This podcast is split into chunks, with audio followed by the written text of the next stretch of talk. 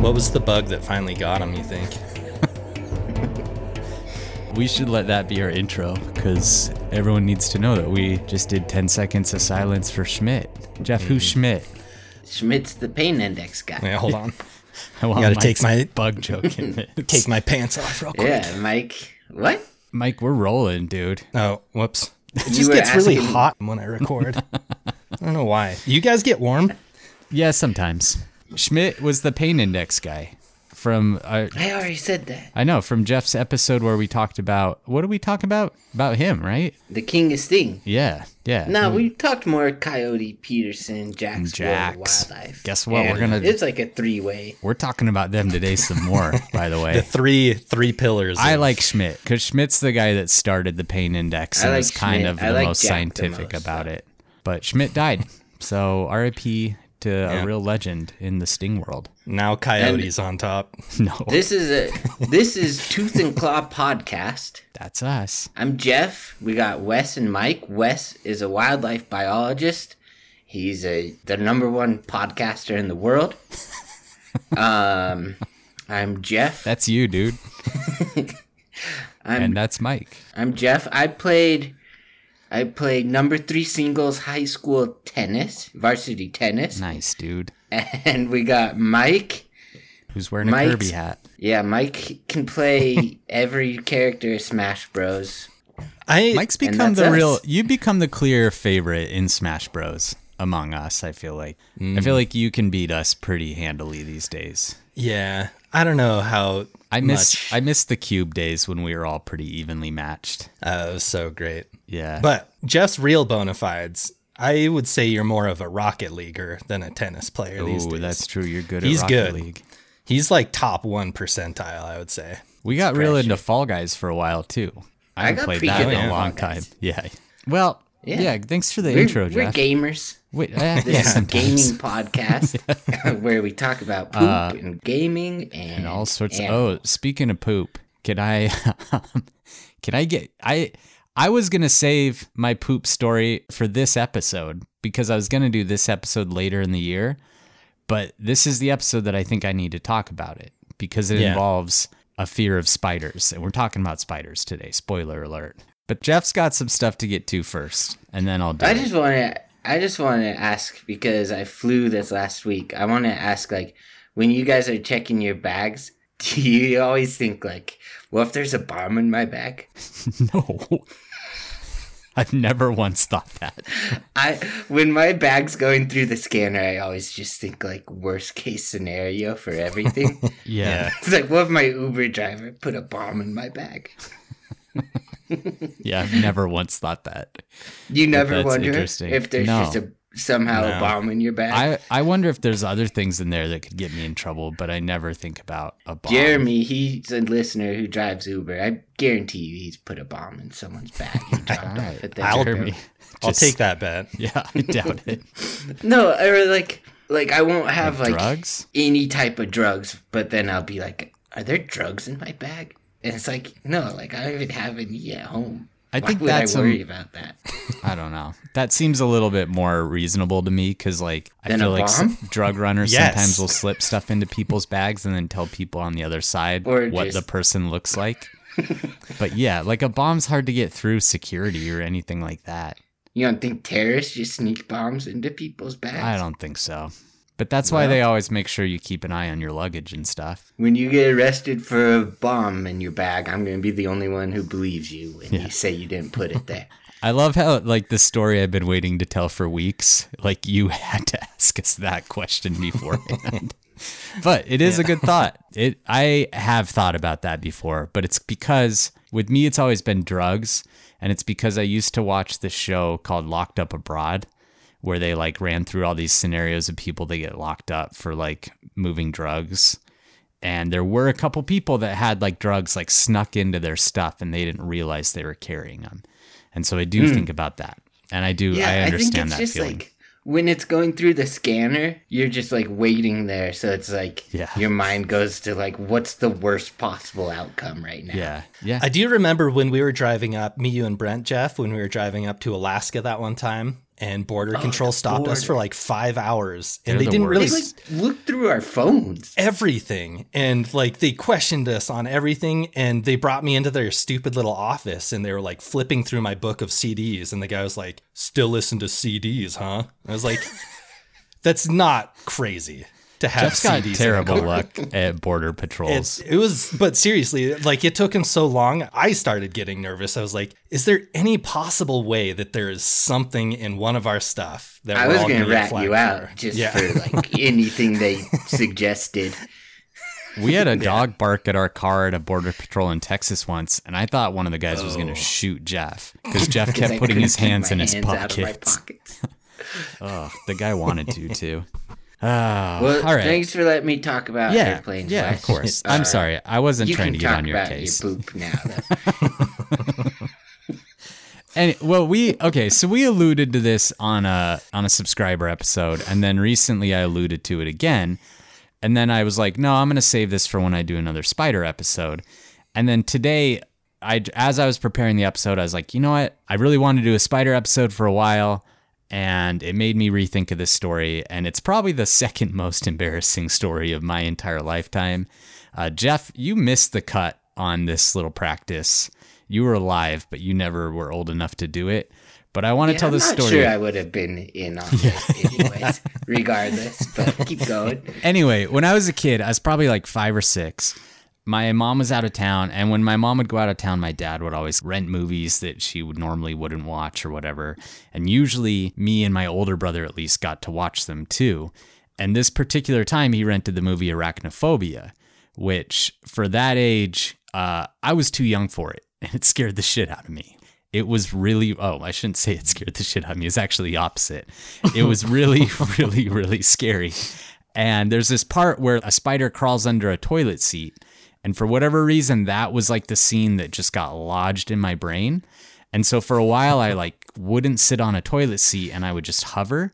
And then that progressed to just not going poop. I just never would do it. And what I would do instead is I would sit on my heel. Like I would get in this crouch position and sit on my heel until the urge would pass. And my older brother started doing this too, and we called it sitting. And we would literally Oh. we'd literally go into the bathroom and like sit rather than poop. And my parents would be like, Are you pooping? Because they knew that we were doing this and we'd be like, uh huh. And we'd just be like sitting on our heels So and I'd be like on the playground or whatever, like running around, and then suddenly I would just like have to stop and sit on my heel for like 20 to 30 seconds and then get up and go. And I knew it was weird, and my friends would always be like, "What are you doing?" And I'd be like, "Oh, nothing. I just got tired or something." And like I would do it like 10 times as we were playing.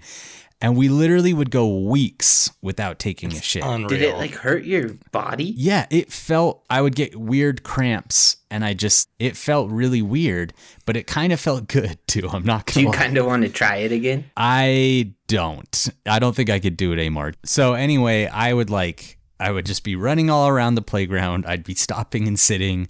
We'd go weeks. It did like kind of feel weird. It kind of hurt, but it also felt kind of good to like push those like poops back up into your butt. yeah, we don't need to explore that and much further. yeah anyway then when you finally would take a dump it would just be the most painful worst constipation you can imagine and i never it's made me like hate taking a shit because like it would hurt and i never felt satisfied and so finally this all ended it came to a kind of an end because one day my older brother went poop and he couldn't flush this like monster rock hard poop that came out and my dad went in and looked and saw that it was the size of like an, a big eggplant and like rock hard. And he was like, it, something that big shouldn't be able to come out of my seven year old son's body. and he was like, we need to go to the hospital. And Cyrus was like, I know what this is and it won't happen again. anyway, so slowly I weaned myself off of it. What? But real never weird occurred time to in you my to life. Crack addict. Just slowly weaning off. Did you ever think maybe just to use a bush or something?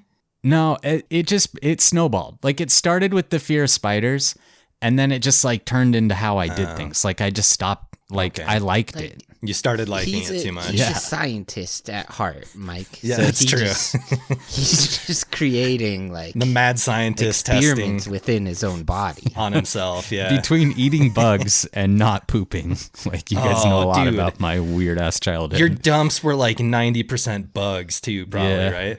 And They're Gross. probably just crawling around in there forever until he pooped finally. I'd eat spiders, but I wouldn't sit on a toilet that maybe had one in it. Yeah. All right. Anyway, Makes sense. so we are we are talking about a creepy crawly today. It's been a while since we've done a creepy crawly episode. I'm really excited. I they're like the ones that when we research, I find out the most new facts, the most things that I find really interesting because I'm I work with mammals and I feel like I have a general idea of what mammals do, but when you get into these little arthropods and stuff, it it gets real interesting for me. Cool. So if I were to ask you guys, of all the spiders in the US, which one do you think is the most dangerous? Yeah, Black Widow. Mike, would you say the same thing? I was going to guess brown recluse, but I don't know if those are stateside. Are they? Uh, they are, yes. Black Widow, Jeff is the answer I was looking for. They're the ones that are Jeff just is? no, Jeff Black Widow Jeff. Yeah. They're the ones that are infamous for being dangerous. They're the ones that are, you know, when you talk about a dangerous spider, I think that's what pops into most people's heads. Brown recluse is more kind of, I think, the thinking man's dangerous spider. But mm. but Black Widow, since you're a kid, you learn about black Take widows. that personally. Okay. I'm not But you were right. that. You know what a brown recluse is too. I wasn't saying that as a personal attack. You were that that was the answer I was looking for, Jeff. You got it right. How about brown recluse is like the pseudo intellectual pick? Someone trying to show off that they know. Yeah, that's kind of what They it don't. is. They don't really. Right. So there's a lot of misinformation about black widows. There's a lot of stuff out there that's wrong. Some of the even like quote unquote trusted resources that I found had things that I learned were wrong. And I think there's a lot of fear mongering too out there about black widows. And we're going to dispel some of those myths in this episode, which again is my favorite kind of episode where we have a misunderstood animal that we get to help people feel a little bit more comfortable around. what animals aren't misunderstood? Ah, that's a good that's a good question. Um, like They're all your favorite episodes. panda bears, yeah. Fair enough. Yeah, that's true. Uh, They are all kind of my favorite episodes, but I do really like this one. Sorry, All I right. took some wind out of your No, no, it's all right. I like I, I deserved it, Jeff. All right, so I didn't really find a great big story that had a really good narrative on on, it. I was on Great Big Story. I knew you were going to say that. As soon as that came out of my mouth. You were the star. Uh, I couldn't find a really great story with a long narrative, but I did find some smaller ones that were really good with some really interesting facts. And uh, you guys know me and fun facts. I love a good fun fact. Um, But we are going to start with the story. So this story features a guy named Jackson Landers. Either you, either you guys know this guy? Nah, I know. No. I've been following Jackson Mahomes on um, TikTok. Okay. He's a big TikToker. After he got some fire content after the Super Bowl. Who's Jackson Mahomes? Patrick Mahomes' little brother. Oh, okay. Jackson Landers Jackson Landers is this sounds guy. kind of like a, a discount Flash Gordon or something. It kind of does. It's a good name. It reminds me of when Homer changed his name to Max Powers. Uh, all right. So Jackson Landers, he's a professional outdoorsman. He's written multiple books on living on wild game. He even spent a year and a half exclusively living on invasive species that he hunted, which I think is a really cool idea. He teaches outdoorsy workshops around the country, and he's a frequent contributor to the New York Times, which is actually where I found his story. So, Jackson was at his home in Albemarle County, Virginia, when he saw his first resident black widow spider in a web on his porch. And he's really fascinated by this spider. He sees that it has this really intricate little web. It's got these beautiful markings, and he thinks it's a really neat animal. But he also knows that his kids play on that porch, and so he quickly dispatches the spider, gets rid of it. This leads him to then search around his property and he looks for more black widows and he learns that his house is somewhat of a haven for black widows. He finds a lot of them. And he says there was days where he was killing like a dozen black widows daily. So he had a lot of black widows on his property. Uh, again, he still has a fond kind of appreciation for the spiders, but he is killing them because he doesn't want his kids to get bit or to have any problems with them. He even has this frozen black widow female that he finds in the winter that he puts in a jar and he's feeding it moths and other insects. And he, he gets really fascinated watching it in this jar and feels like he learned a lot about the spiders while it's in this jar. So, cut to spring He's like, 2013. oh, this spider eats likes to eat flies. Yeah, it sure likes bugs. Has a little notepad. Uh, so it's a warm spring day in 2013, and Jackson, ever the outdoorsman, decides to head to a local fishing hole to catch some fish for dinner. Fishing was a really common activity for him. He went frequently enough that he would just leave a lot of his gear on his porch, and it would just kind of be waiting there ready to go whenever he got the urge. And that gear included some aqua socks. And aqua socks are like, if you've never worn them before, they're kind of like neoprene booties that have a harder bottom that you can wear in the water. They don't necessarily protect you from the water, but you can walk on stuff and whatnot in the water with them. And he would just leave these aqua socks on his porch because they were really accessible. But what do we know about this dude's porch? Black widows. Black widows. yep, they sure like that porch.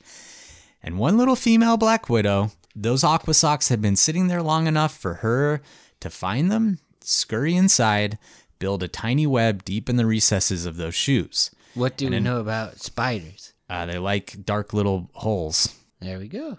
Yeah. Yeah, that's what I was thinking. All right. In her guess, like this spider's estimation, this dark little hole was a perfect place to make her new home and to wait for prey.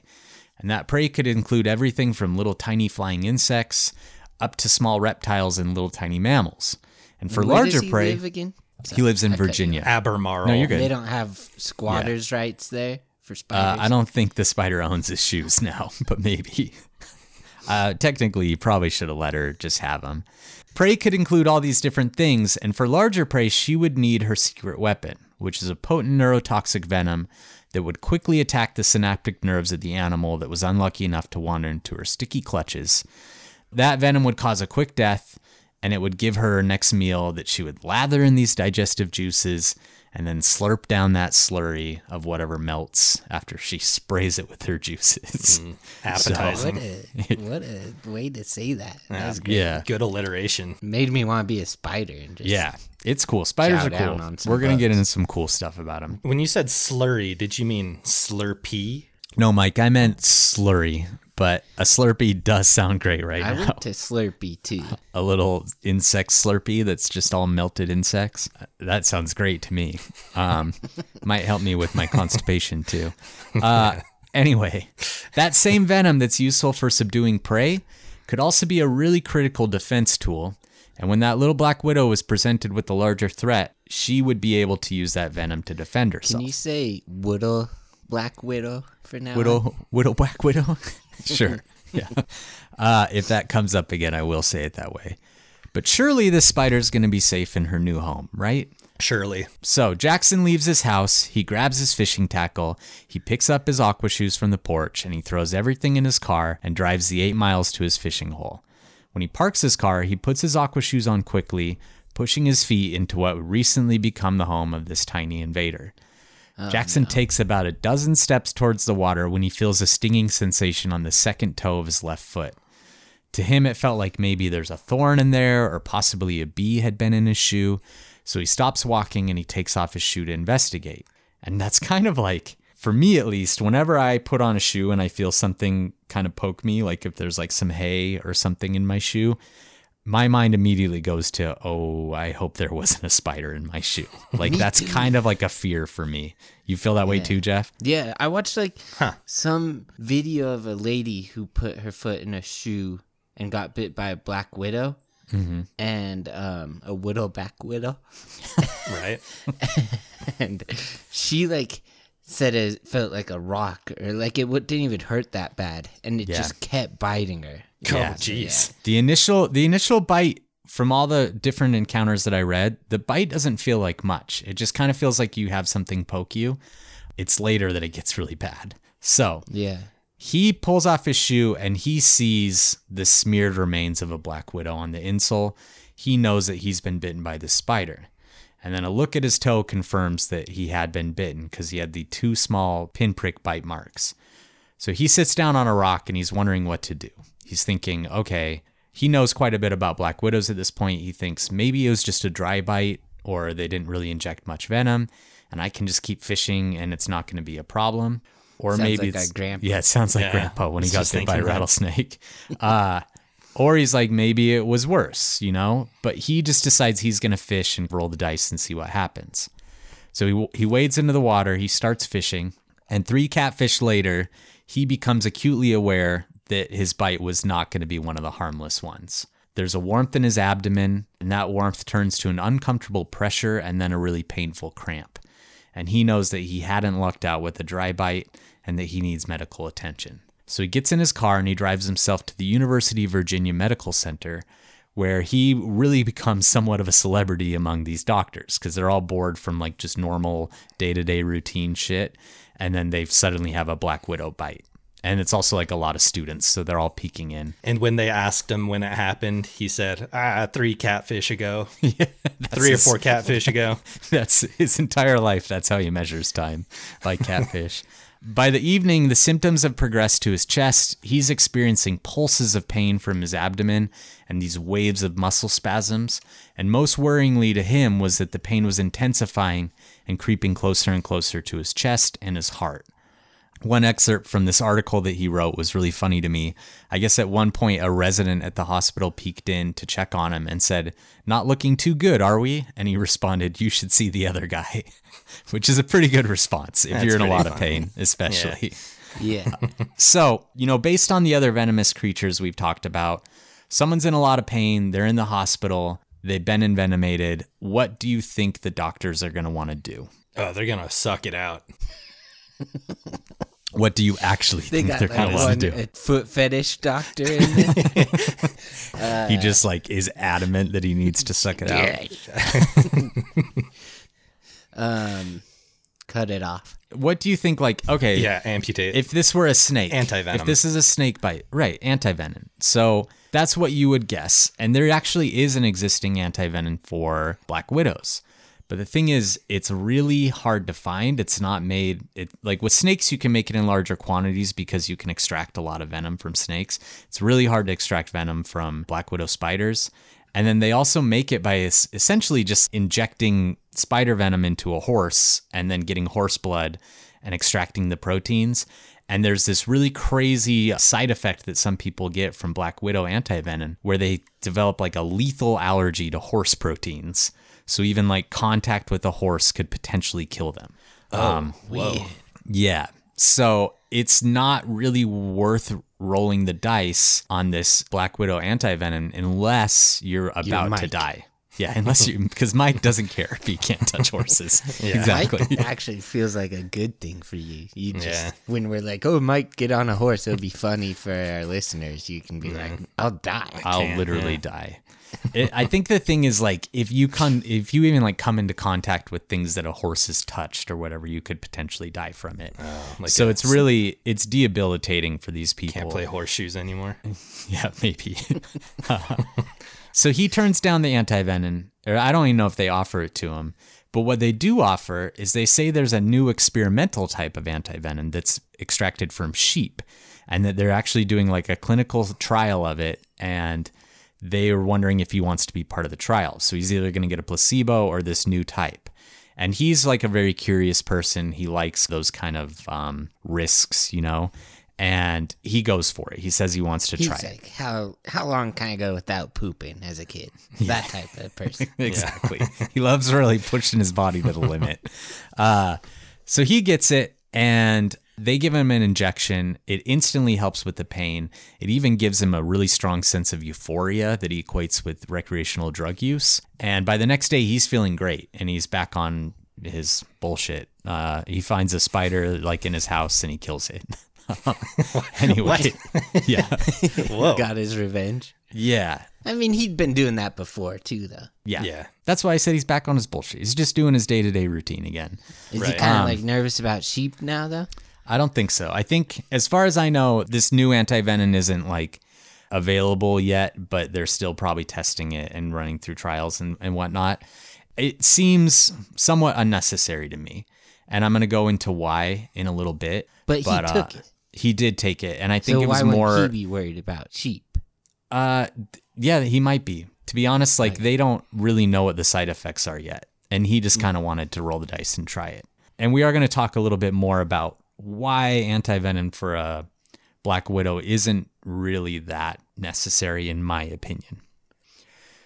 So let's do some biology, and this is going to be really an interesting dive into their biology. I think they're endlessly interesting animals, and as I mentioned before, we're going to disprove some myths about black widows. So, our North American black widow spiders are part of the genus Latrodectus, which has about 34 species and they're distributed throughout the world. Every continent aside from Antarctica has a spider from the widow family of spiders. Um, in Australia, they're called get him out to Antarctica. yeah, we got to ship some down there. They'll do really well down there. Uh, in Australia, they're called like redback spiders. There's a Mediterranean widow spider. In the UK, I think they call them, um, shoot, I forget, like brown widow or something Their like most that. dangerous animal. Yeah, it truly is probably their most dangerous animal. It's a good point. So, female black widows, we're talking. So, for the rest of this episode, we're mostly going to be talking about our North American black widow, the one that you could potentially have in your house right now in Utah, in other places as well. So, female black widow spiders are generally dark brown or dark black in color. They typically have a red or orange hourglass shaped marking on their ventral side, their underside of their abdomen. Males are typically significantly smaller than the females, and they're often a light brown color. Do they have the red and orange? They can have like some hourglass markings, but they're typically not brightly colored like the females are. They're like a, a light tan or a brown. Do you guys know why they're called widow spiders? Yeah, Why? because after sex they kill their partner and then their widow. Uh, exactly. That's exactly why they're called widow spiders. I feel like that doesn't do like widow is maybe too kind a term. Yeah. Maybe we should like label them. I don't know. So, well, that's actually we shouldn't label them widow even because we're gonna get into why that's a bit of a Oh. misnomer. They're famous for It's not a bad way to die. If It's not. male, Yeah, I you know? agree. And You're gonna think that even more in a little bit. Uh, they're famous for sexual cannibalism, but it turns out they are not particularly sexually cannibalistic among spiders. So sexual cannibalism is like a common thing in spiders, and black widows it's not. It's not like a trait that's particular to them. And our North American black widow spiders, it hardly ever happens. Why is It it, really- sexual cannibalism and not just cannibalism? Because it's right after they have sex. With our North American Makes ones. Yeah. With our North American ones, they really don't do it hardly at all. Usually the male's able to escape with plenty of time. And it really only happens in a laboratory setting where they're like constrained to the same jar or something. Then the mm. female will eat the male. And that's why they got famous for that. And that's why they're called black widow spiders. But they really don't do it at a high level compared to other spiders, at least our North American one. There are other do ones. it, you don't mean sex. You mean I mean, yeah, the- eating the male. Yeah. But with brown widow spiders and the Australian redback spiders, it is really frequent. But the difference is, is that we always kind of assume that the male is like trying to escape and the female eats him. In those spiders, the male actually willingly sacrifices himself to the female after sex. And Yeah. there's some ideas like behind that. Part of the idea is that he can mate with her longer and that he gets to like deposit a bigger load of sperm. Um, the other Still idea, not a fair trade off in my opinion. There's a but few people out there that I would make that deal with. yeah, sure. the other, I yeah, we'll just let people guess who that might be. Yeah. Uh, the other idea is that Salma It- Hayek. it gives i guess we're not going to guess uh, the other idea is that it gives the female kind of like a really good meal to kick off her pregnancy like she is more likely to produce fertile offspring if she is also eating at the same time okay that transitions us really nicely into So spider it's sex kind of the male too is kind of sacrificing himself to give his offspring a better a chance better chance of like having offspring. Exactly, which seems kind of it seems counterintuitive because you would think more mating opportunities would be a better option for that. But these aren't very long lived spiders, and just finding a mate and having sex and like getting through all that whole process, I think for them is a big win. And so they're kind of just like, 50 babies or something, too, right? it's hundreds. Yeah. Oh. Think, yeah. Thinking about it That's more, crazy. I think it's a good way to go. It's the right choice because otherwise, what are you doing? You're just like sitting in the toe of some booty. It's like, what are you even doing with your life anyway? Yeah. Eating butterflies and shit. Yeah, have sex Yeah. and die. I've been there. It's not great. When you when you said sitting in the toe of some booty, I was like still like in sex Jeff's mind still in horny mode. And I was like, "What's Mike like? Hmm. Get- How does he have all this lingo? I don't know." All right. Anyway, we brought up sex a little bit with spiders. I want to transition into a more reproductive talk because there's a really interesting kind of courtship display and everything that these spiders do. And you guys know I love reproductive facts, and and, and spiders, it's especially fascinating. To And me. you love oh, courtship. I do love courtship. Yeah. You're romantic, dude. I What's the most tried. romantic thing you did this year so far? Oh, I don't know. I'll have to think about that. Puts you on the spot. Yeah, but I do like being romantic from time to time. So when a male black widow spider is ready to mate, he spins some silk and he soaks it with sperm, and then he wraps it around some appendages that are called palps that are near his fangs.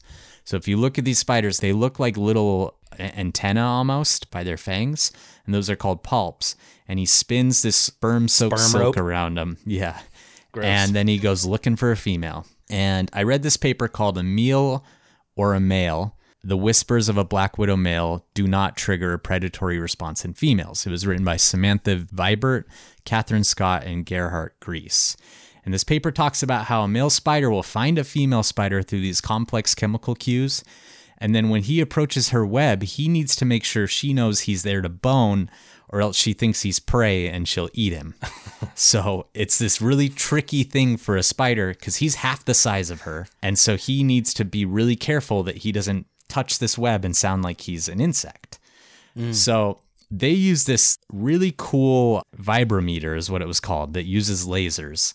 And they looked at the the strands of silk that this female's on. I know vibrometer sounds like it could be a lot of different things. Um, but when a female's in her nest, or sorry, in her web, those strands of silk they serve as an extension of her sensory system. So she like can feel everything that hits that web. And when the male comes out, they use this little meter thing to measure his vibration frequencies as he's traveling across these these strands of silk. And he makes it make this really like low humming noise, whereas an insect will make it make these really strong, sharp vibrations.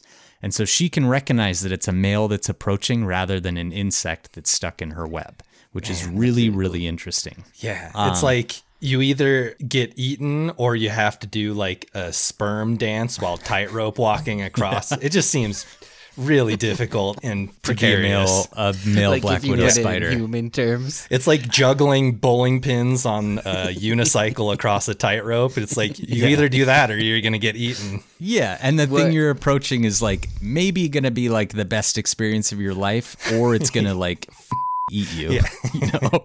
It's worth it. Yeah. So he's doing this thing, and then once he gets close enough to her and convinces her that he's not immediate prey, he does a little courtship dance, and then he does uh he throws They what's dance? called yeah they do a little like That's cool. dance. I like. And then he animals do the, throws- like dance right before mating. Yeah, a lot of them do it. It's cool. Um, No, I genuinely like. I- Yeah. not even like. I mean, it's funny, but it is like I like. it's that they do interesting. that. Spiders would be so good at doing the robot. They have all those limbs. You think of that? Break Uh. So then another another really No, cool dude, thing he does dancing. for a spider. That's the one. Yeah, they I just mean, hang I down think from any their dancing, web, right? Yeah, that's true. They would be good at that. spin around like freaking crazy. All right. So another thing they do is he has this thing that they call a bridal veil. Uh, that's what arachnologists have called it. And essentially, he takes this little web and he throws it on the female and wraps her up in it real quick. And the idea behind that, and I read this on What this web? blog On called Spider mouth? Bites. No, like he has a web that he shoots out, of, like, his, butt, spinneret. like yeah. his like Yeah. but he shoots they- like a legit net catching Yes, like a little Wow. web. And he spins it around her, and they call it a bridal veil. And I read this on this blog called Spider Bites that was created by one of those authors, Catherine Scott. Uh, she's an arachnologist. And what it is, is it's this thin little web, and there's some debate out there over the purpose of this web. But the most common theory is that it restrains the female a bit while they're mating, and it gives them an easier time to depositing his sperm and a better chance of escaping when they're done. Um, Oh, so that's the basic idea of why he does that. It's like a little bit of an insurance policy for him.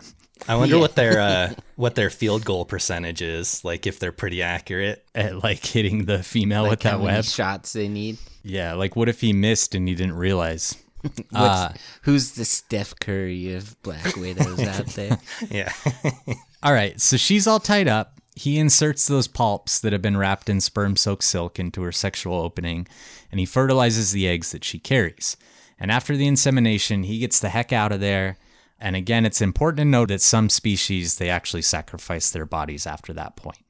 The female spider makes these papery egg sacs that can contain hundreds of eggs.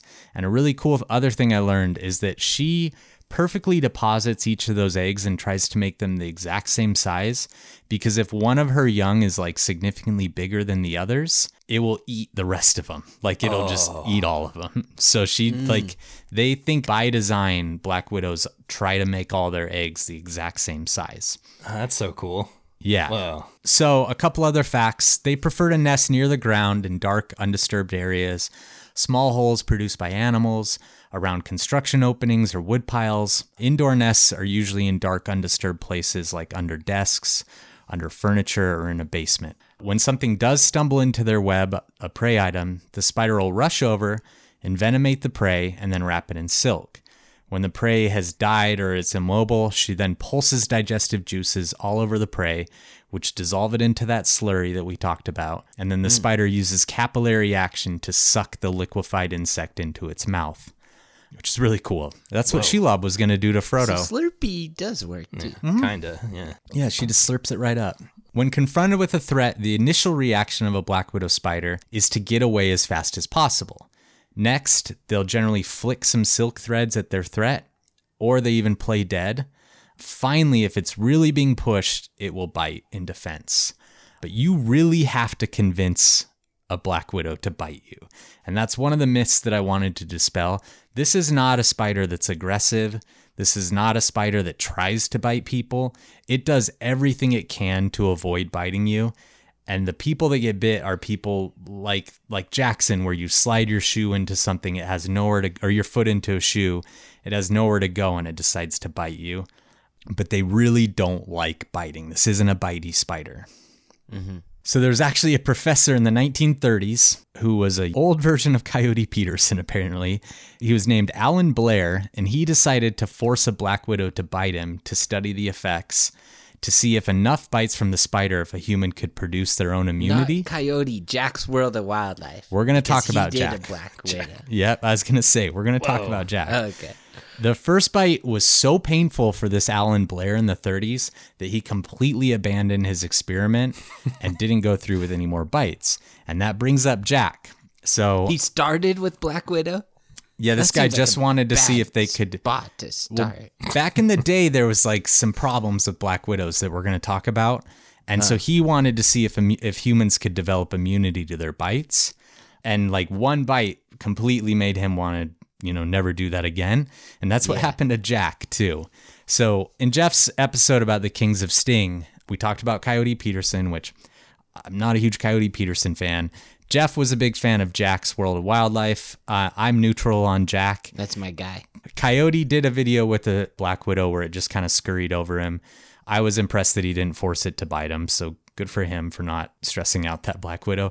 Jack decided to make one bite him, pushed it into him, it bit him a bunch of times, He and did then disclaim too, like they don't want to bite people. Like. I'm just doing this to show people, like not to be afraid of them. And I will say Cool. seeing for whatever reason seeing a black widow like scurry around their arms and stuff gave me the willies more than any other insect or Mm. Me too. anything that these guys put on them And so it bites him. And he said that he had the worst pain of any bite that he's ever had.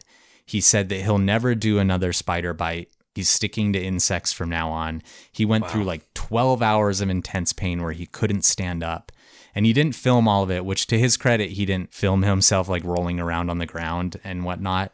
But he came back and he was like, I didn't film all of this, but I've just been in absolute hell and I'm done doing this. I'm not doing spiders anymore. So kind of the same as Yeah. this Alan Blair guy. He had a really funny expression, I feel like, where you could just tell you'd been through hell. Because like he he gets bit and he's like, "Oh, whatever, it's I'm just going to go on my day is normal."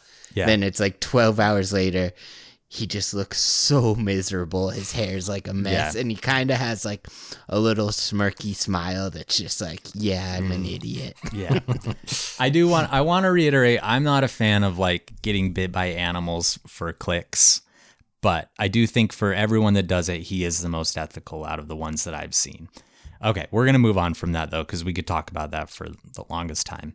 Symptoms of a black widow bite include nausea, profuse sweating, severe pain in the abdomen and the back, muscle aches, hypertension, paralysis of the diaphragm, and in very, very, very rare cases, those symptoms can lead to death.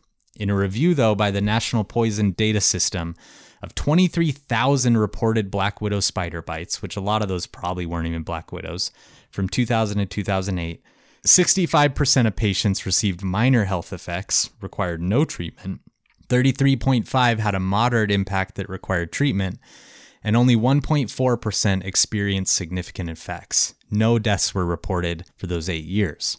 They hardly kill anyone. In the past, when they have, it's generally been older people or children. It's been over a decade since the last death that resulted from a black widow bite. I believe it was in 2011.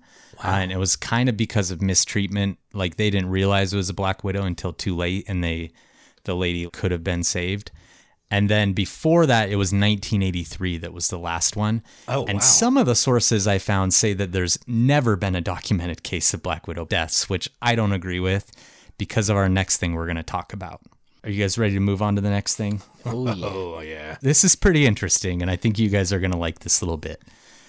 So, in the past, there were a much higher number of bites and deaths from black widows.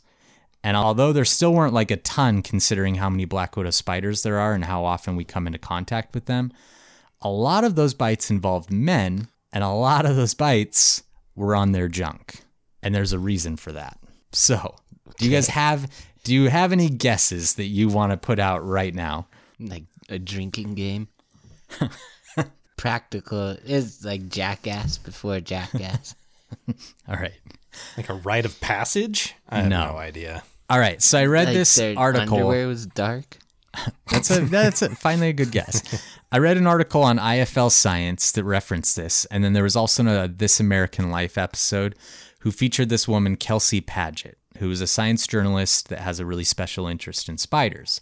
And she said in the years spanning 1950 to 1959, 63 people in the U.S. died from black widow bites. So in nine years in the 50s. Most of them were men, and most of those bites were on their penis or their testicles. And the thought, the prevailing thought, is that back then outhouses were much more commonly used, and black widows really like to oh. form their webs on a place where they're going to catch a lot of prey, and it's dark and kind of secluded. So a toilet bowl opening was like a perfect spot for them, or they would think it would be perfect, because there's all these flies coming up from the outhouse bottom and it's dark and it's quiet. And so a spider that hasn't really learned their lesson yet might be like, oh, this is a perfect spot for my web. And then what would happen is a guy would sit down on the toilet and his junk would hang down into the web and he would get bitten. So whether the spider either thought that it was like maybe some potential prey that had touched the web or a threat, there was a lot of bites on dude's junk back then. And the last idea is that because that's such a nerve heavy area of your body and that venom attacks nerves, there's a thought that it provided a quicker pathway into your body and maybe up into your heart, even. And so it was like a more lethal place to potentially get bitten by a neurotoxic spider. anyway, Being a man back in the 1950s was so hard. Yeah. It's good that I learned all this as an adult and not a child, or else I'd probably be dead from like fecal poisoning right Still now, never. or just like full of rock hard shit. all right. Uh, so as bathrooms were moved indoors, those numbers went way la- way down. Okay, That is that's really interesting. wait, when did I you say it. that? The dates of fifty that? to fifty nine. 1900s or 1800s? Yeah, nineteen fifty to nineteen fifty nine. All right. Interesting. So I, got wonder a if couple that more. has, like a correlation to penis size now, because Yeah, it- people with smaller penises survive more spider. bites. Yeah, that's a it's an evolutionary advantage. All right. so I got a couple other stories. So take comfort, all you they've guys out there. fifty five percent in like the last decade or something. What? You That's see that report? no, I haven't seen that. they're getting they're getting big. man, to be born Has in the last decade, we're not going. All right, a couple other stories. Moving on. This one's from the New York Post, which is not a great source. We've talked about that. But I did see this story in a lot of other places, and for whatever reason, the New York Post did the best job summarizing it. So I'm just going to almost read this one verbatim from there. It's a small article. Three young Bolivian brothers were hospitalized after getting a black widow spider to bite them, thinking it would turn them into Spider Man. Uh, the Marvel loving siblings, ages 12, 10, and 8, found a spider while herding goats, and thinking it would give them superhero powers, they prodded it with a stick until it bit each of them in turn. Their mom found them crying. She rushed them to a nearby health center, and then they were taken to a nearby hospital. Um, they were transferred a third time, taken to a children's hospital in La Paz. They had fevers, tremors, and muscle pains. Uh, they were treated and discharged, and all three of them were okay. None of them turned into Spider Man, No, unfortunately. okay. Shoot. Not yet.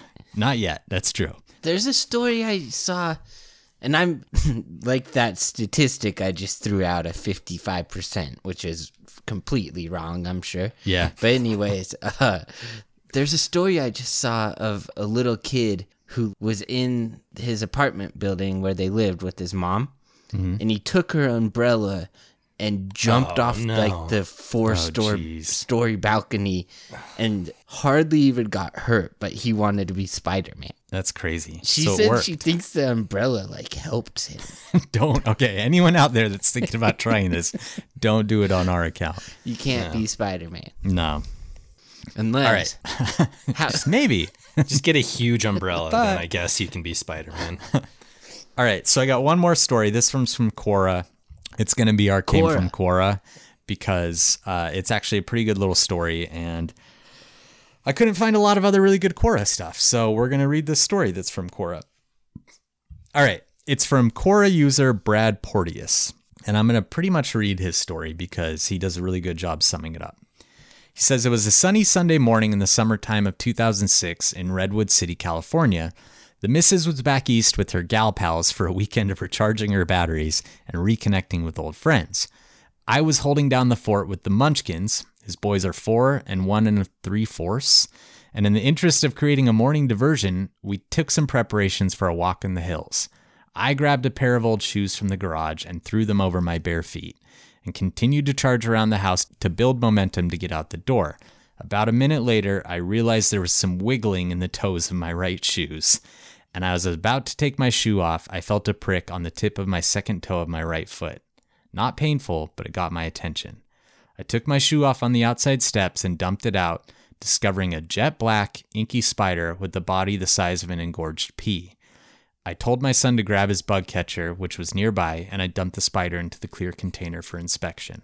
Imagine my horror when I rotated the container and got a glimpse of a distinct reddish brown hourglass figure on the belly of the black spider. I'm going to kind of sum up some of this other stuff. He calls the hospital to see what they think. They tell him that the there is no way a black widow had bitten him, and the attending physician says that you know it's not happening. What? And then then the physician starts looking at Google, and they're like, "Wait, actually, let me ask you a few more questions." And he's on the phone with them a little bit longer. He then has a he's- spider. Yeah, I know. He's on the phone with them a little bit longer and he starts to have a cramping in his lower right leg. And at this point the doctor's like, "Okay, you need to get medical attention." So they pile into their their car and they head to the ER. And he says, 10 minutes later, I walked to the doors of the ER at Sequoia Hospital in Redwood City, holding the hands of my two boys along with the bug catcher. 30 minutes ago, this spider bit me on this toe, and now this leg is cramping.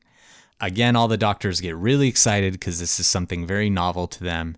And he says, by now the cramping had migrated into my groin area, and I was beginning to wonder what was in store. I was told that an antivenom does exist, but it's kept in Arizona, it's highly toxic, and they don't fly that in unless I was about to die. So my fate was to get jacked up on opiates and survive the onslaught of the neurotoxin from the spider, which would cause tremendous pain and cramping for the next six hours. So he texts his wife. He tells her that he's been bit by a black widow, kind of ruins her vacation. And then they load him up on painkillers and he gets discharged from the hospital, which he says was great. But then later, uh, he says nights three and four were disasters for him. He says, for some completely unknown reason, I was sweating profusely at night, as in soaking through my sheets and changing my sheets three times on one night and twice the next. Wow. Specifically, I was leaking sweat out of my legs. I'd wipe them off and they'd beat up immediately. It was freaky. So weird. Jeez. He also said I was having trouble concentrating or being coherent for five days. Sleep was next to impossible. I was getting worn down. And like his wife was worried that he had brain damage. His his doctors switch him over f- from Vicodin to Valium, and he finally gets a decent night's sleep. And then like a week later, he started to feel normal, and he goes on like a cleaning binge around his house to get rid of spiders. Hmm. anyway, pretty similar to our first story. Dude sticks his foot in a shoe, doesn't check it first, gets bit by a black widow spider. I would say, you know, a thing that I learned in this episode and something that I've tried to do in the past, if you have a shoe that you haven't put on for a long time and it's in like a dark corner of your closet or in your basement or somewhere where a spider may have made it its home, give it a little shake before you put it on. Give it a good shake before you put it on. But Because that shaking is doesn't work. it can get it out of there. It'll at least like Is it like disturb in their web?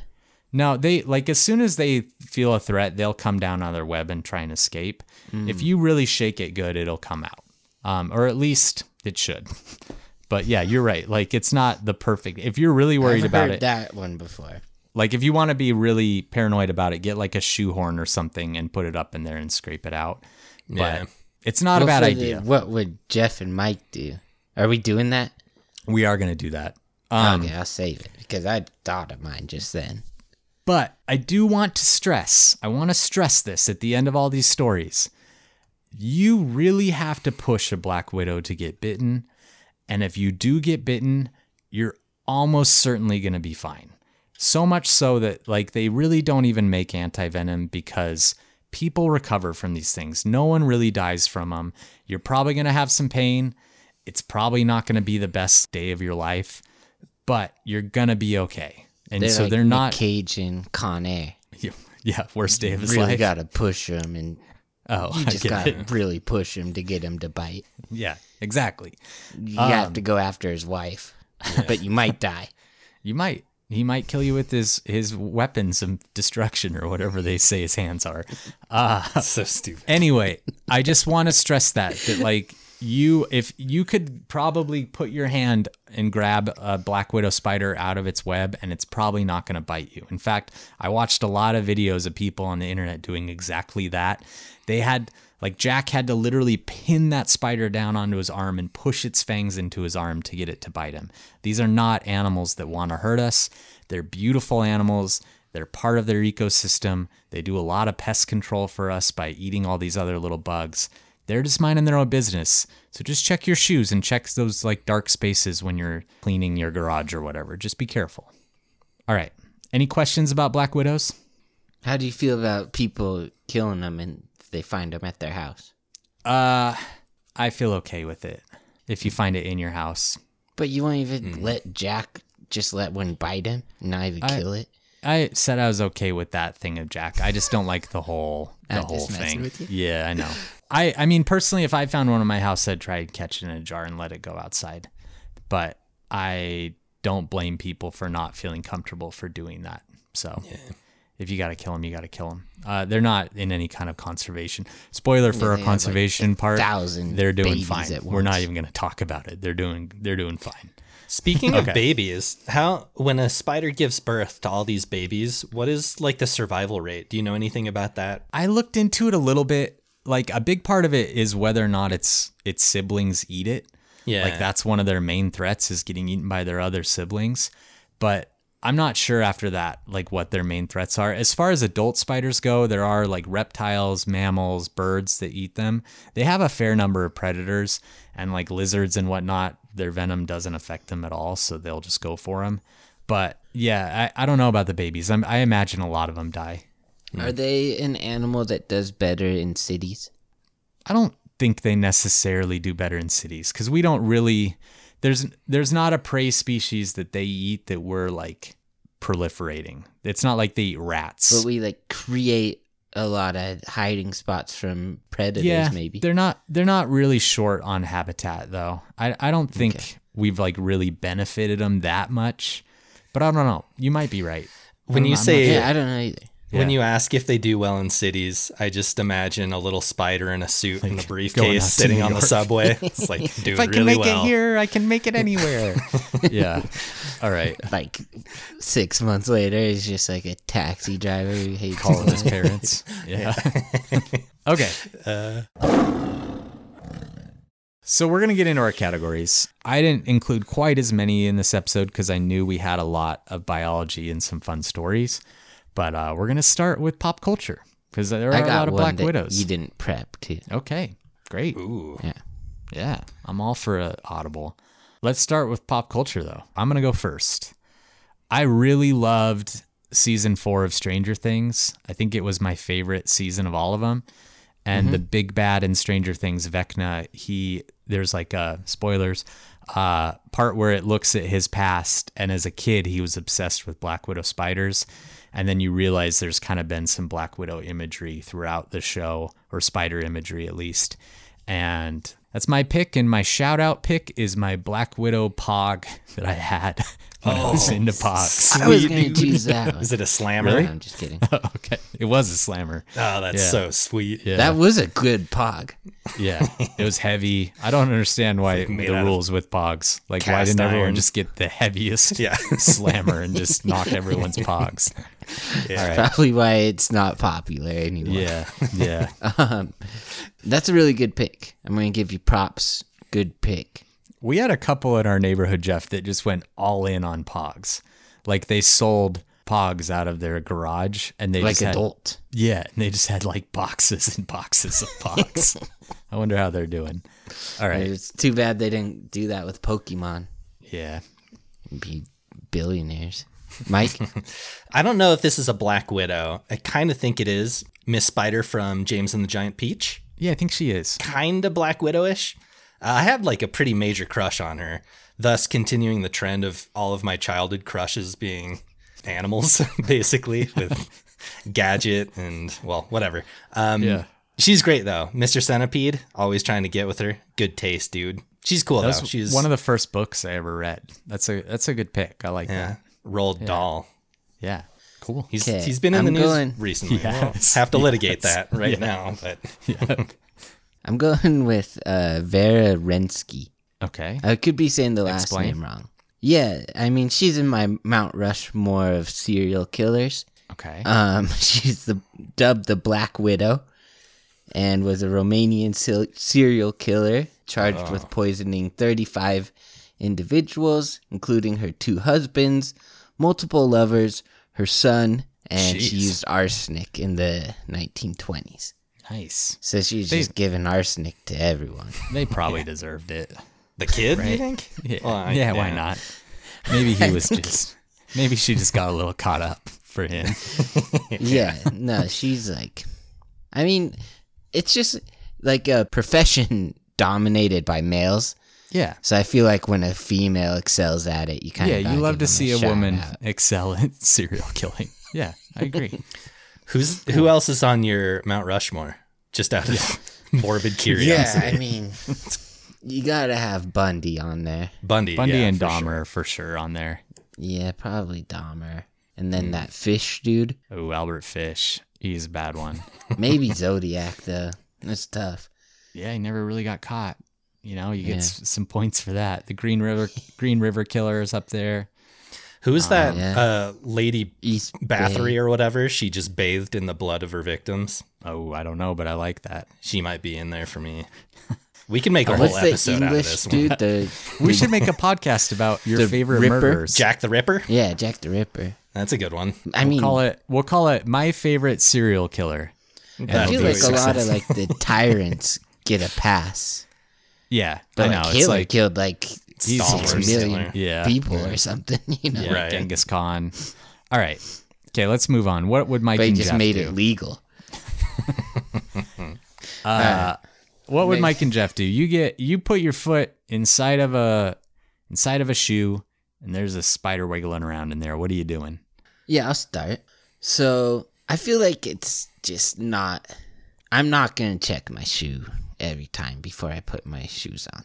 I'm Yeah. a like slip my shoes on type of guy. I don't Yeah. even tie the laces. You know. when I said the that, I just yeah. meant like a dusty old pair of shoes. Oh, I'm not. sitting- I'm okay. I'm just saying personally. Yeah, If there's a spider in my shoe, I'm not gonna see it. yeah. I'm not saying your advice is wrong. So I'm just gonna like kick the wall as hard as I can. With I was actually both going to feet recommend that. so that's a and good just pick. hope I smush it if there's Yeah. one in there. I like that.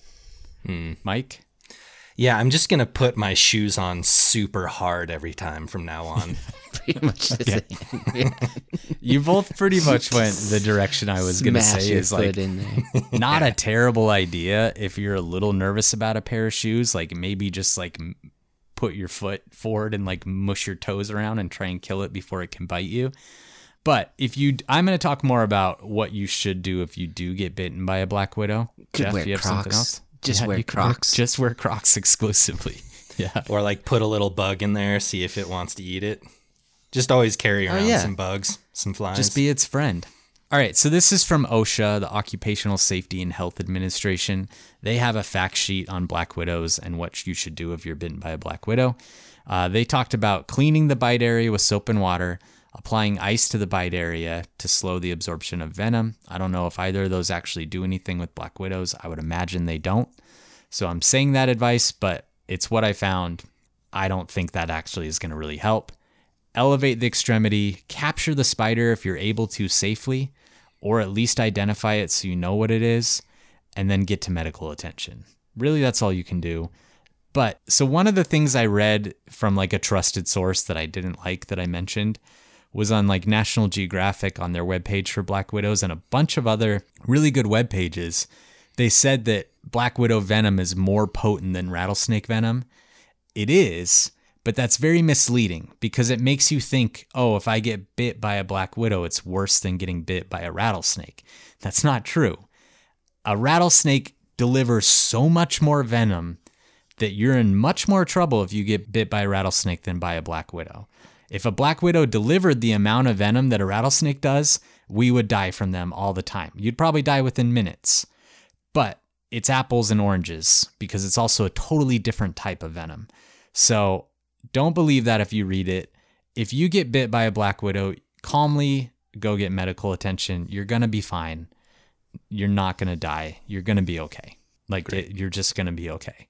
You might you might experience some pain. You'll have a good story to tell for the rest of your life, but you're going to be okay. Just go to the hospital and get it checked out. Do you think a good preventative measure would be to remove your bottom ribs in case you get bit on the junk? No, I don't think so. You think Marilyn Manson feels pretty safe? I remember when that was like the first big gossip that spread before any of us had the internet or social Yeah. media or anything, and somehow we still all heard that. Yeah, it's Gotta be and true, like dude. it's not like it's not, not like now where you could like fact check it either. Right. It's just always like, you like, all believe right, everything. He's a weird dude. He Was sucks. the was the uh yeah he does. Was the he's a rumor that Trinity from the Matrix died? Was that a thing that happened up in Montana for you guys? That was a big No. rumor in I didn't get that one. huh. But Will you were also Ferrell plugged into all the Matrix dying was rumors. Wait, Will right. Ferrell? There was a rumor he died? Yeah. What Well, the heck? It was just because of his role in Wedding Crashers, where he like talks about the like funeral, the person's funeral, and how Right, he yeah. died in like a skydiving accident. But then like everyone was saying he died in a skydiving accident, and like the whole school believed it. Whoa. Should have known All right. better. That was a local rumor in Jeff's like middle school. Yeah. Okay. I hadn't heard that one. I got a new category for you guys, and it's just for this episode. This category is called Scarlett Johansson or a Black Widow spider. We can keep this one going. So, Scarlett Johansson is famous for playing Black Widow in the Marvel movies. So I'm going to give you guys some facts, and you guys have to tell me if I'm talking about the actress Scarlett Johansson or a Black Widow spider. Okay. Yeah. This thing, whether it's Scarlet Scarjo or a Black Widow spider, was the world's highest paid actress in 2018 and 2019. Spider. Uh, what's what's the nickname for Scarlet? Scarjo. Scarjo. Correct. That was Scarlett Johansson. That was an easy one. All right. This was nominated for Best Actress in a Comedy or Musical for Lost in Translation. Scarjo. Correct. All right. We got the easy ones out of the way. This one will lay roughly 200 eggs at a time. Black Widow spider. Okay. So far, Jeff, you're three for three. Mike, Mike. are you going to play? I'm glad Jeff's on my side because, man, All right. Climate change has increased their range. I mean, I think there's both of them probably. yeah, right? I feel like Scarjo probably likes warmer weather. She's probably like, she's. I'm going Scarjo again. Mike, what do you answer for that one? Ooh, I'll go spider. Just to- It is the spider. I had the spider in mind for that one.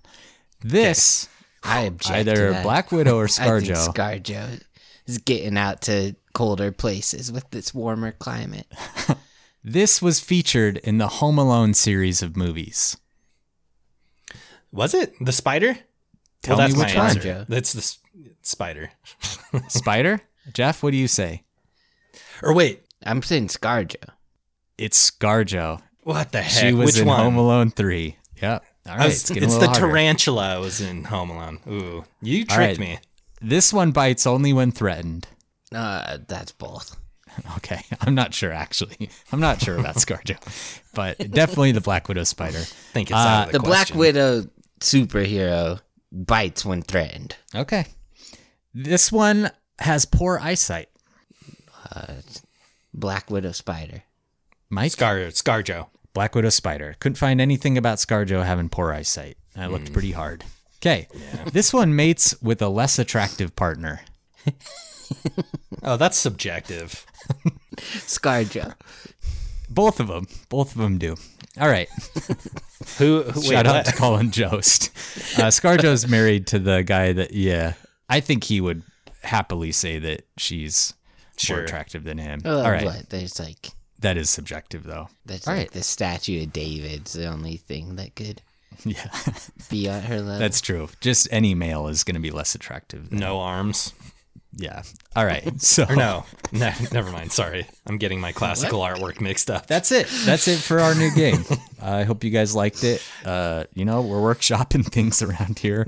So No. there you go. no, that's Yeah, fun. Bring it back. E- A lot easier than Jeff Wasn't and Mike wasn't listening. very hard. Yeah. All right, Jeff, you said you had a new category for us. What is it?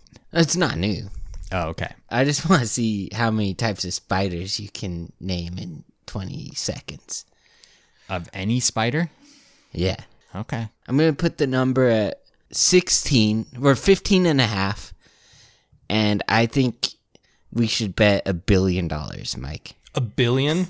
Yeah. Okay. How much time are we giving him? 22 seconds. Wait, before we do this one, can I like if I'm like talking about tarantulas, can I go into species of tarantulas? Or does is a tarantula like one spider? Like how many types of tarantula? I'm saying like how Yeah, how no. in the weeds can I get? Okay. If it's like all a right, different animal, then Okay. it counts. Okay. Okay, so lay out the parameters again. 22 seconds, 15 and a half. It's just how many types of spider he can name. $1 billion. So that basically means Oh man.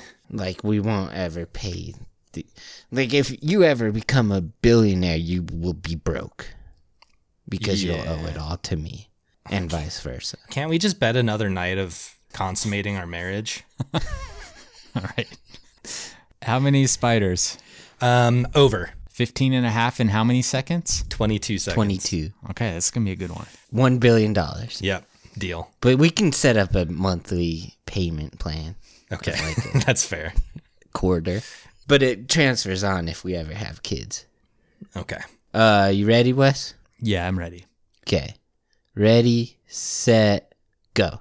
Black widow spider, brown widow spider, redback spider, huntsman spider, wolf spider, hobo spider, um, brown recluse spider, orb weave spider, Australian funnel web, Sydney funnel web, uh, crab spider, house spider, uh, giant or Goliath bird eater, mm, tarantula. Um, Time.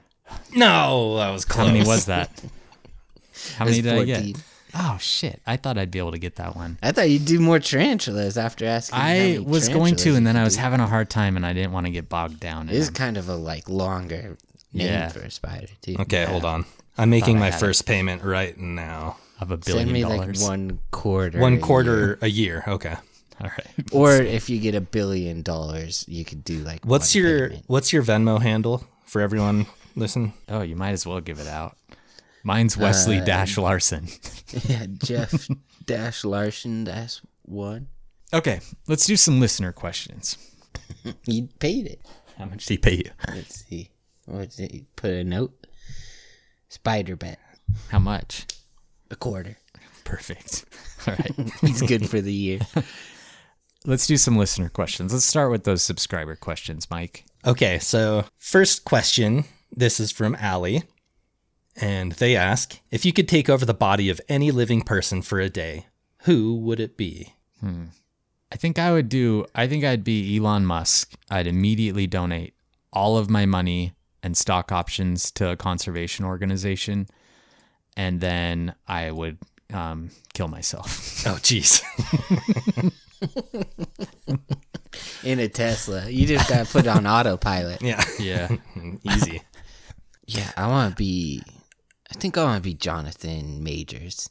Oh, he's rich, Just dude. see like Just What feel it's that like. how much weight I can lift and uh, how strong I am. Yeah. I think if you kill yourself in the body of the other person, you die. I think that's the rule. Worth it. Okay. Just making sure.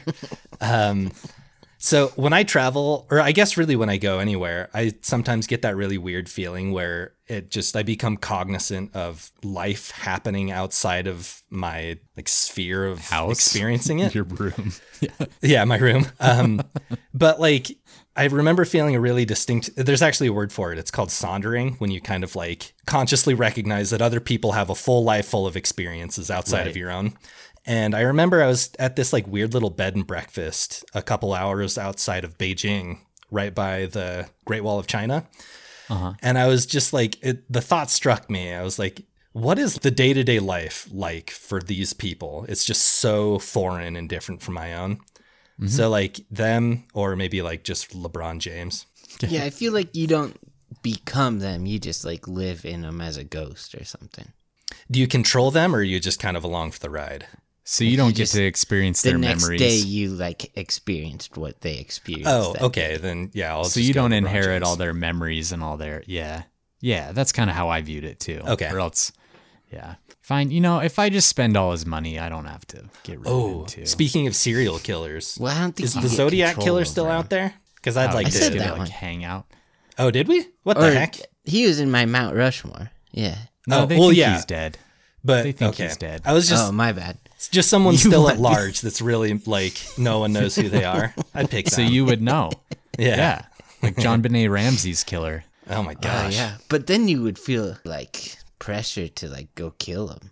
or No, like no, solve I- the case and you wouldn't you wouldn't if you told the cops like i know who you it is knew who the And they- Zodiac killer was and he's killing people, you wouldn't feel pressure to go kill him. I no, would. I would report compelling evidence to the authorities. What's the evidence though? What are they going to believe? I just Oh, point him in the right direction. His body for a day. well, I'm not going to go just kill a person because then I'm on the hook for killing just a person. No one knows I'd who they kill the Zodiac killer. Yeah, you I'd would. do it. You're a coward. I'm not a coward. I proved it to you. All right. Yeah, all those people you've gone out and killed. No, but I think I could kill the Zodiac killer and sleep like a baby that night. Whatever, dude. You're like five foot two. he would body slam you, dude. Physically, like I'm not going to get in a huge. pisical alteration with him. Mike's so Altercation. mad that you killed the Yes. Zodiac killer. I'm not five two, Mike. All right. Next question. We're just going to fight about this one some more. Uh, this one is from Colby. They ask, What are both your ugliest and least favorite animals on the planet? And we've kind of answered this before. So we're putting on the parameter that it has to be larger than a, a loaf of bread. Uh, Jeff suggested that because we I always like come that. back to just like creepy little weird bugs. Yeah. Um, Yeah. so I'll I'll go first. I don't like looking at elephant seals really at all. I think Oh, they're I love they're, elephant seals. they're pretty ugly. okay. Wow. Uh, my answer is ocean isopods, like the giant isopods they find at the bottom of the ocean. Like you remember again, I'm bringing it up again, that Peter Jackson King Kong scene where all those little weird bugs come out and get them. The ones that have like they look like potato bugs almost, but they're like cream colored. Those actually live at the bottom of the ocean and they're really gross looking. And some people just love them, but I I think they're really disgusting. People So- love those. Yeah. Ugh. so that's that's what I'm getting rid of. Well, what were they doing up on the island if they Why are live in the getting sea? rid of them? Are we getting rid of these, or are we just saying what we don't like? No, we just don't. All right, sorry. They're at the bottom of the ocean, dude. Yeah, Why I, are know. I don't so care. Mad about their- them? They're doing their thing. I don't want to get rid of them. Um, I kind of forgot to prep this one, and all I can think of right now is a blobfish. Oh, I love blobfish. But I like They're they're ugly. they're super Yeah. ugly. but okay. I don't. They're not my least favorite. They're just what I would say are like maybe the ugliest. All right, Mm. that's his knee jerk answer. We'll take it. Uh, from Retro, what is your favorite Lord of the Rings video game? Theirs is Conquest. And second question, what's everyone's favorite species of shark? Mine was Shadow of War, and my favorite species of shark is the great white shark. Yeah. My, Yeah. I, I think great white shark. Mako sharks are really growing on me. They're they're really like metallic looking, super fast shark. I don't know. They're just really They're cool, cool. looking sharks. Lord of the Rings, the third age for me though. It's like a turn based, almost like JRPG stylized game. I thought that was really really great. Uh, yeah, I'd go Shadow of War. I loved like making them all your little like slaves or whatever the orcs and The stuff. works. Yeah. And then um, I would say uh, whale shark Okay, easily. Cool. Well, All right. thanks for the patron questions. Jeff, you want to do some listener ones? Yeah, thanks, subscribers, patrons. Yeah. that's the benefit to Patreon. You get to ask some questions. Hell yeah, brother. Uh, Lonesome Levi asks, "Hey Jeff, what's the big deal with the Mona Lisa?" I don't know. I'm curious about that too. I don't. I don't know what the big deal is. You don't? Nah. Huh. I like I saw that on your story and it was surprising to me because I feel like the thing that I learned about the Mona Lisa is that like people can't replicate the like look in her eyes and the fact that she looks like she's smiling in some angles and she doesn't What's in she others. smiling about, dude? I don't know. But like Yeah. What? I read about it once. Smile, dude. and people say that it's like this untouchable piece of art because it's like you're like you can't replicate it. So I think that's why I feel so like famous. if you like wanted to be an art critic, you'd say like she's smiling, but you know when you really stare, it's a deep sadness Yeah. that you can just tell. That's why I could be an art critic. I get it though. Mike- Aesthetically, it's like not as pretty of a painting as some others. Do you think it's like a top ten painting ever? oh, without a doubt. I think it's number one.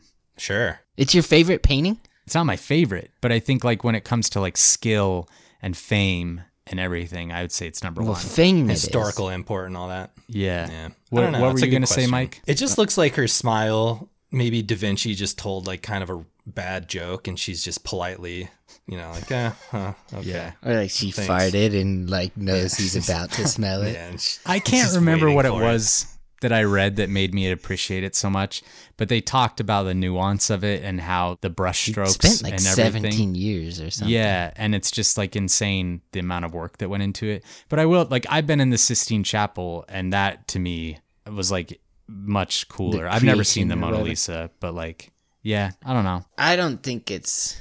I don't know. I'm not that impressed by it. That's the one that they burned up in Glass Onion, right? yeah. Yeah, I didn't like that movie. I know that's not what we're either. talking about here. I thought it was actually like really, really bad. bad.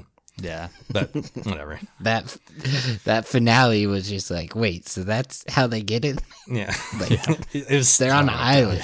Like uh no, but I wanna I wanna give my perspective on it. Like I just think I think that I'm not a good enough artist or like art expert to give the details of why it's so good.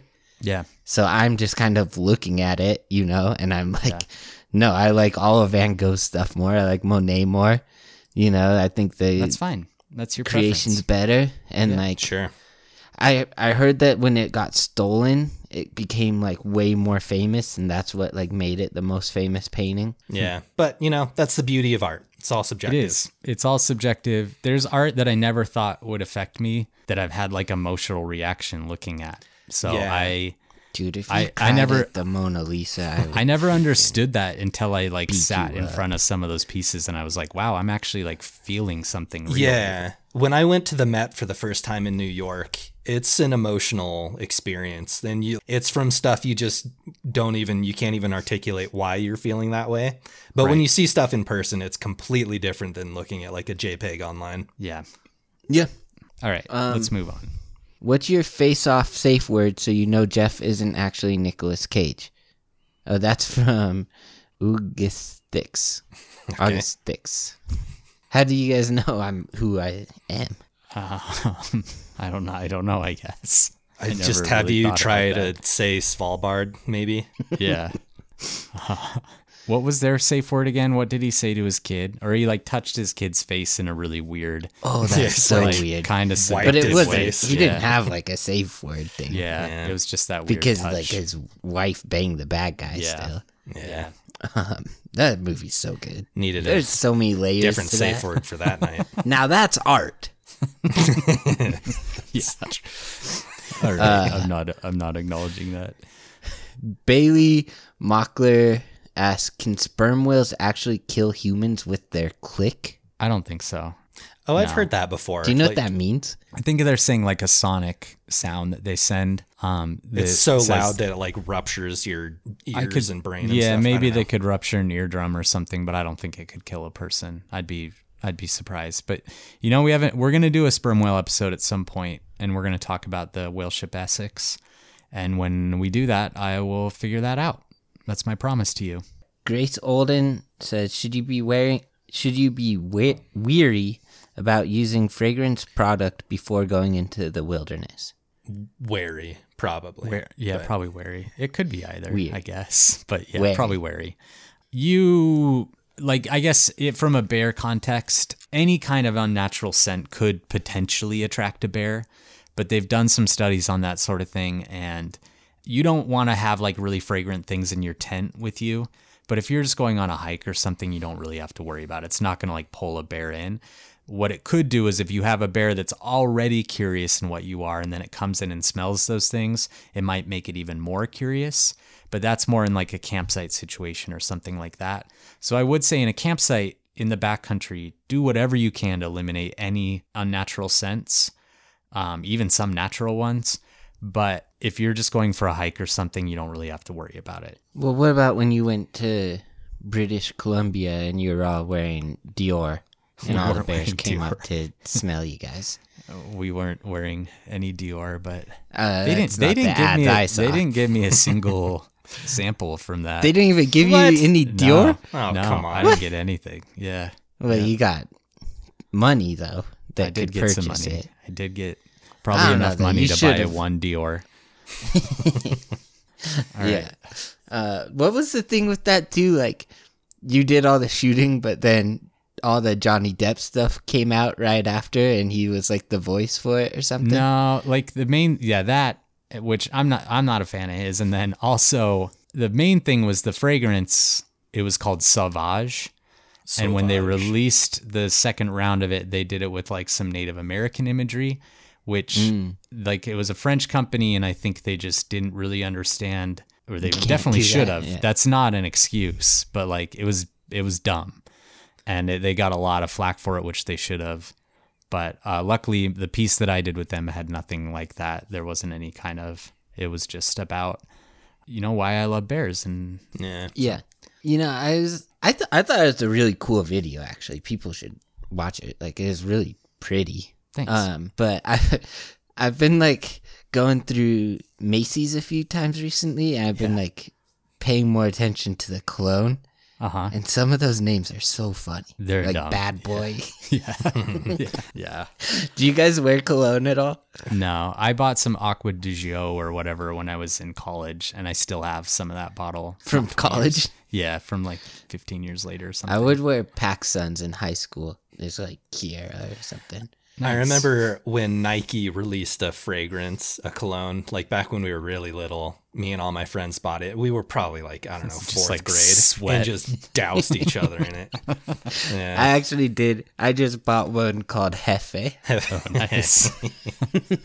of course you did. I kind of like the idea of cologne, Can't wait to smell like you. just having like I don't know. I just think it's kind of fun to have like different fragrances and Yeah. smell nice. But I then just like they like never it smell that does. Yeah, it Yeah. usually just like overwhelms your senses. I took one spray of a sample one at Macy's, Uh huh. and the people I was with like were just coughing behind me for like What's the minutes. what's the tip?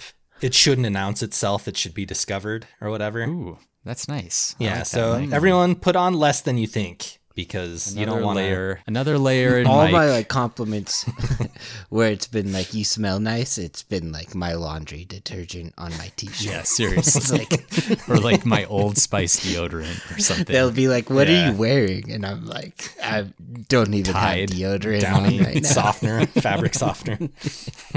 All right, let's. Jeff's got a five star review that he wants to read. You Uh, guys, 'kay. really quick before he reads it, if you if you like the podcast, you want to write us a review on Apple Podcasts, helps us out a lot, makes us feel really good. Every once in a while, we like to read one on the show because we do really enjoy them. So, Jeff, yeah i got a twofer all right, um this one's from john wick dog john wick's dog i have never seen the john wick movies but thanks to this podcast i feel like i have you know if you know was that the title of the review or was that the reviewer? The title is john wick's dog Okay, and that's the review. I think it's because my dog food ad reads. yeah, Oh yeah, there you talking go. about how I want John Wick's dog. Uh, all right, and then another one. Jeff is an idiot. Jeff is an idiot, and Wes makes me sound smart when I repeat all of his animal facts. Also, there's Mike. Oh, I, Five stars. that one was five. if. I get mentioned, I count it as a win. All right, thanks guys. Uh, even though yeah. that last one, you know, whatever. like it. guess. No, it's a good one. no. I'm good with it. You know, I think it takes intelligence to come up with like stupid stuff. I agree. Not, That you're not going to get any argument on your intelligence like from the I'm two of us. so smart that I can like be an idiot. You know what? You know, That's we're a good all point. smart in different ways, and I think you're one of the more clever people I've ever met right. in my life. it That's for takes it takes a certain kind of intelligence to be as funny as Jeff is. So don't Yeah. don't let it fool you. I am good pretty problem dumb solver. sometimes too. Though. sure. All right, I, yeah, I don't know where my wallet is for the last two days for no good reason. that's very normal. All right, so we're gonna do our claw rating. Uh, thanks guys again for those five star reviews. Give us a five star review. We might read it. Do it. All right, claw rating. Uh, we don't need to do conservation; they're doing just fine. But I'm gonna go for my claw rating. I'm gonna say, I'm gonna say six claws. This isn't. This is probably the spider that when I see in like North America, I get the most excited about. I really think they're cool looking. I like that they're potentially dangerous, but I'm not particular huge fan of spiders. I'm not like necessarily more afraid of spiders than the next guy, but I don't really love when a spider's like on me or something. I'll pick up a tarantula though or something like that. But yeah, I don't know. So that's why they get a six. That's why they're not higher. But for spiders, I like them quite a bit. Yeah. They got those big old butts, right? That that They gives do. them a couple points, right? Yeah. Uh, I'll go seven. I'm I'm caked up. double cheeking on a Tuesday. Um, I I like spiders. There's just kind of an element of danger associated with them, whether that's fair or not. I just think that's kind of a cool thing. Yeah, seven. Cool. I'm thinking. I'm having a hard time. I'm thinking eight or nine. Wow. They might Okay. be my favorite spider. Is why. Yeah. Like, there's that one really cute, colorful one with like the big beady eyes that I like. The peacock But Black jumping Widow's spider. in like, huh? peacock jumping spider. Yeah, yeah, peacock jumping spider. Yeah. It's between these two. And like in like media, like Black Widow's just such a cool name for things. Yeah. Yeah. And like they just have like such a cool design. So like I'm gonna go 93 and then eight. Oh, cool. All right. Honestly, those are both higher than I thought. It uh, almost made me want to bump them up, but I'm gonna stick with six for now. But for spiders, I do like them quite a bit. I think How I many like spiders do you like more than Black Widow? I like the little jumping spiders that are on the wall sometimes. I like the peacock one more. I like tarantulas more. I like the big fuzzy tarantulas a lot. Yeah, so I'm gonna pick those over it. But they're probably my favorite, like dangerous North American spider. Oh, and I'm just gonna throw in four forty-five for box jellyfish. I don't think I gave them a score. Oh, okay, Good All right. catch. Yeah. People are people are keeping track of that. People are we gotta give mad. a number. Yeah. That's People we're- have been mad. yeah. I the- lost a lot of followers. Jeff's animal rankings channel in our Discord server has been going nuts. yeah. All right, everyone. Thanks, guys, for tuning in. Uh, for all you arachnophobes out there, hopefully you made it through the episode. I think you can take some comfort in knowing that a spider that maybe you were pretty afraid of is actually really not a threat, not something that you have to worry about. An important player in your local ecosystem around your house, and just a really cool animal that we can really appreciate. And um, yeah. Anyway, thanks for thanks for tuning in. Love you guys. Yep. Love you. See you next time. Bye.